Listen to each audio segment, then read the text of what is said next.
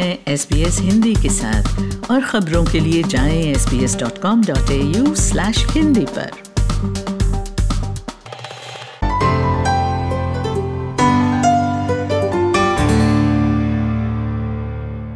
तो दोस्तों, आज हमारे साथ जुड़ रहे हैं head of paediatrics department Nepean Blue Mountains local health district से और उनका नाम है डॉक्टर हबीब भूरावाला और डॉक्टर हबीब भूरावाला हमसे बात करेंगे हेपेटाइटिस के उस खतरे पे जिसको बताया जा रहा है कि ऑस्ट्रेलिया के दरवाजे पर वो खड़ा है।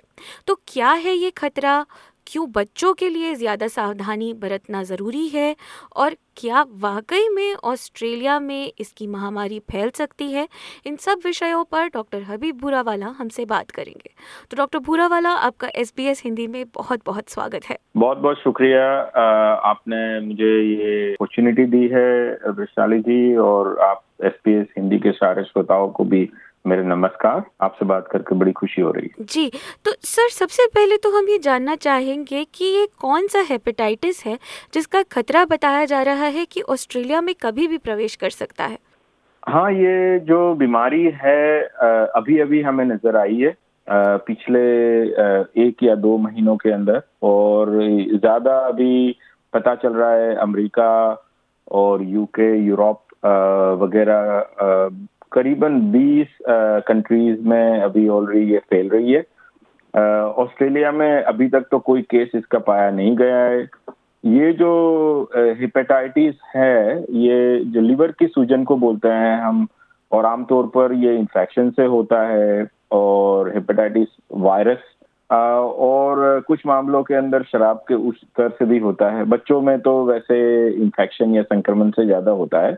वैसे जो यूरिन होता है वो गहरे रंग का हो जाता है या तो हल्का या मिट्टी के रंग का स्टूल या मल हो जाता है वो लिवर के सूजन के या हिपेटाइटिस के संकेत होते हैं। ठीक है? ये लक्षण में है थकान होती है भूख ना लगना बुखार आना उल्टी होना और कुछ लक्षण इसके कोविड 19 के लक्षण के साथ भी कुछ ओवरलैप होते हैं। लाइक uh, मगर हिपेटाइटिस के लिए विशिष्ट लक्षण ये होता है कि पीलिया जो हम बोलते हैं आँखों के सफ़ेद भाग में वो पीलापन आ जाता है और काफ़ी बार वो पेट के ऊपरी दाहिने हिस्से में दर्द होता है जहाँ पे लिवर होता है। बच्चों में तो ज़्यादा हमें नहीं पता चल सकता कि क्योंकि वो ज़्यादा अपने बता नहीं सकते। मगर माँ माता पिता को पीलिया या ये जो यूरिन या स्टूल का जो कलर वगैरह होता है उससे पता चल सकता है। जी तो सर आपने एक बात कही कि इसके कुछ लक्षण कोरोना जैसे भी लग सकते हैं। तो वे कौन से लक्षण होंगे जो कोविड जैसे हो सकते हैं? जो कोरोना जैसे लक्षण है, जैसे थकान लगना, बुखार आना, काफ़ी बार उल्टी होना, भूख ना लगना, और ये कोरोना में भी कुछ होते हैं। कुछ लक्षण जो आपके रेस्पिरेटरी लक्षण होते हैं, जैसे फ्लू जैसे लक्षण होते हैं कोरोना में भी होते हैं और ये हेपेटाइटिस में भी होते हैं तो इसलिए थोड़ा उसमें ज़्यादा देखना ज़रूरी होता है कि किस वजह से ये हो रहा है। जी तो जब ये एक बात सामने आ रही है कि ऑस्ट्रेलिया पर इसका खतरा मंडरा रहा है, ऐसा क्यों कहा जा रहा है कि ऑस्ट्रेलिया पर खतरा मंडरा रहा है, जबकि हमें इतने मामले नहीं मिले हैं? इसका ये भी हो सकता है कि देखें, ये जो वायरल इन्फेक्शन जो होता है, वो वो काफ़ी फैल रहा होता है। वैसे यहाँ पर भी जैसे सर्दियों का मौसम आ रहा है तो उसमें वैसे ही वायरल इन्फेक्शन ज़्यादा होता है। बच्चों में खासकर ज़्यादा होता है, और वैसे ही लोग काफ़ी आजकल यात्रा कर रहे हैं ट्रैवल कर रहे हैं क्योंकि सब जगह पे खुल गया है। तो कभी भी ये केस आ सकते हैं, इसीलिए सावधानी बरतनी बहुत ज़रूरी है। और अभी मैं ये बताऊँगा कि अभी निश्चित तौर पे तो हम कुछ कह नहीं सकते कि कब या क्या हो सकता है। आ, वैसे जो जैसे कारण जो होते हैं हेपेटाइटिस के बच्चों में खासकर जो जैसे hepatitis A B C D और ई e, ये हेपेटाइटिस के डिफरेंट टाइप्स है। इसमें से अभी तक कोई भी वायरस का पता नहीं चला कि इससे हो रहा है। और अभी तक ये भी नहीं पता चला है कि किसी विशेष भोजन से या तो दवा या यात्रा की वजह से कोई हो रहा है ऐसा भी कोई संबंध पाया नहीं गया है। तो हमें अभी और ज़्यादा सावधानी बरतने की ज़रूरत है कि ये कभी भी हमारे यहाँ पर भी आ सकता है। तो ये बहुत ही ज़रूरी है कि हम इसके लिए पूरा ख्याल रखें। जी तो सर आपने बात करी कि हमें सावधानी बरतने की ज़रूरत है। अव्वल तो मेरे प्रश्न ये रहेंगे कि हम सावधानी बरतें कैसे? और दूसरा, क्या ऐसे कोई टीके हैं जो हम ले सकें ताकि यात्रा को और सुरक्षित किया जा सके? अभी ये जो वायरस है क्योंकि अभी तक हमें पता नहीं चला कि इससे किस आ, किस संक्रमण से मतलब किस वायरस की वजह से हो रहा है या कौन सी चीज़ से तो इसके लिए तो हम हमारे पास वैक्सीन नहीं है। बाकी जो भी सारी वैक्सीन अवेलेबल हैं जो उपलब्ध हैं वो तो ले लेनी चाहिए। यात्रा के अंदर और सावधानी खास तो ये मैं बताऊँगा माता पिता के लिए और जो श्रोतागण हैं आपके सुन रहे हैं। सबसे अच्छी बात आप ये कर सकते हैं कि अब बच्चे को ये संकेतों के लिए और लक्षणों से आपको उससे आपको जानना चाहिए, आपको अवगत होना चाहिए। अगर आप देखते हैं कि आपके बच्चे बीमार हो रहे हैं तो उसको आप तुरंत ही आपके डॉक्टर से, जीपी से तुरंत उनके साथ कांटेक्ट करें। अब ये जो सावधानी जो हम ले रहे थे कोविड के टाइम पे, जो स्वास्थ्य सावधानी हम ले रहे थे, जैसे इंडोर सेटिंग वगैरह में मास्क पहनना है बार बार हाथ धोना है अब ये जो है और वायरस अगर वो कोई और वायरस से भी हो रहा है तो इसके भी प्रसार को रोकने में ये मदद कर सकता है। वो हमें अभी भी चालू रखना चाहिए, खास करके हम अगर ट्रैवल कर रहे हैं। एक बात मैं खास श्रोताओं को बता दूँ कि एक चीज़ का शायद हो सकता है कोज अभी फिर भी वो कंफर्म नहीं है कि जो एडिनो वायरस जो एक वायरस है, जो बच्चों में खास करके चेस्ट इन्फेक्शन या तो गैस्ट्रो इंटेस्टिनल जैसे वॉमिटिंग है डायरिया है ऐसी कोई बीमारी करता है, वो काफ़ी वो कॉमन है विंटर में ज़्यादा होता है सर्दियों में।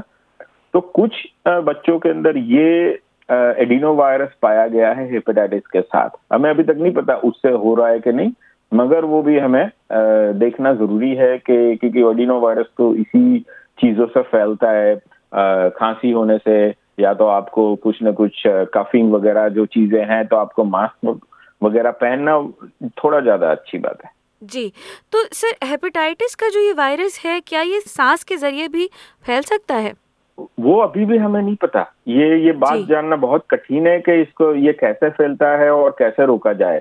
क्योंकि एडिनो वायरस श्वसन बूंदे के माध्यम से मतलब फैलता है एयरबोन वायरस है। कफ वगैरह से या तो डायरेक्ट कांटेक्ट में आने से भी फैल सकता है या कोई जगह पे आप छुए तो उससे फैल सकता है या आँखों या मुँह को छूने से। ये सारी चीज़ें जब मैं जब बता रहा हूँ अभी भी हमें ये आवश्यकता है कि हम जैसे पहले हम कर रहे थे वो चालू रखें। अच्छा इसमें खास मैं एक चीज़ बताता हूँ कि ऑस्ट्रेलिया में अभी तक कोई भी इसका मामला अभी आया नहीं है कोई केस हमारे पास नहीं है। तो इतनी चिंता की भी ज़रूरत नहीं है। और सब जो इसके जो स्पेशलिस्ट हैं डब्ल्यू एच ओ है सी डी सी है वो सारे इस मामलों की जाँच कर रहे हैं और सारे कारणों को देख रहे हैं। तो हमें कुछ ना कुछ तो पता चल ही जाएगा तो बिल्कुल चिंतित होने की अलार्म की कोई आवश्यकता नहीं है। क्योंकि मामलों की संख्या अभी काफ़ी कम है अभी और ऑस्ट्रेलिया में नहीं है। तो कुल मिलाकर खासकर नवजात बच्चों के माता पिताओं को और भी ध्यान रखने की ज़रूरत है क्योंकि वहाँ संक्रमण की जो संभावना है वो अधिक है। हाँ उसमें खास मैं ये बताना चाहता हूँ एक चीज़ आपके आपको कि जो पाँच साल के छोटी उम्र के जो बच्चे हैं इसमें ये जो हेपेटाइटिस है जो ये नया वाला जो पाया गया है वो थोड़ा ज़्यादा उसमें हो रहा है।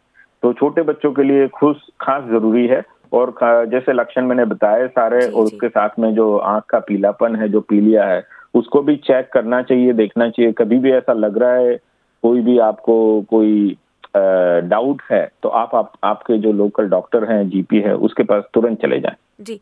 तो सर एक आखिरी प्रश्न हमारा ये रहेगा कि हम बात कर रहे थे हेपेटाइटिस रोधी टीके की भी। तो हेपेटाइटिस रोधी टीका लेने में और कोरोना का टीका लेने में कोई विशेष ध्यान रखने की ज़रूरत हो कि साथ में ना लिया जाए या समय का गैप दे के लिया जाए ऐसा कुछ? नहीं ऐसा नहीं है। पहले ऐसा कुछ बताया जा रहा था कि कुछ टीके अलग अलग टाइम पे वगैरह। अब तो आ, ऐसी कोई ज़रूरत नहीं होती है। सारे टीके ले सकते हैं आप। और हेपेटाइटिस बी का जो टीका है वो तो जब बच्चे छोटे होते हैं तभी उनको मिल जाता है पहले साल के अंदर ही। तो जो ज़्यादातर हमारे जो होंगे बच्चे वो पहले से ही उनको टीका वो लगा होगा। और उसमें इतनी चिंता और उससे वो वायरस से हो भी नहीं रहा है तो वो तो कोई वैसे ही कोई मुश्किल या तो कोई चिंता का कारण नहीं है जी। तो सर आप हमसे जुड़े और इतनी महत्वपूर्ण जानकारी हमसे साझा की उसके लिए बहुत बहुत शुक्रिया। नहीं बड़ी बड़ी खुशी है आपसे बात करके बहुत बहुत शुक्रिया।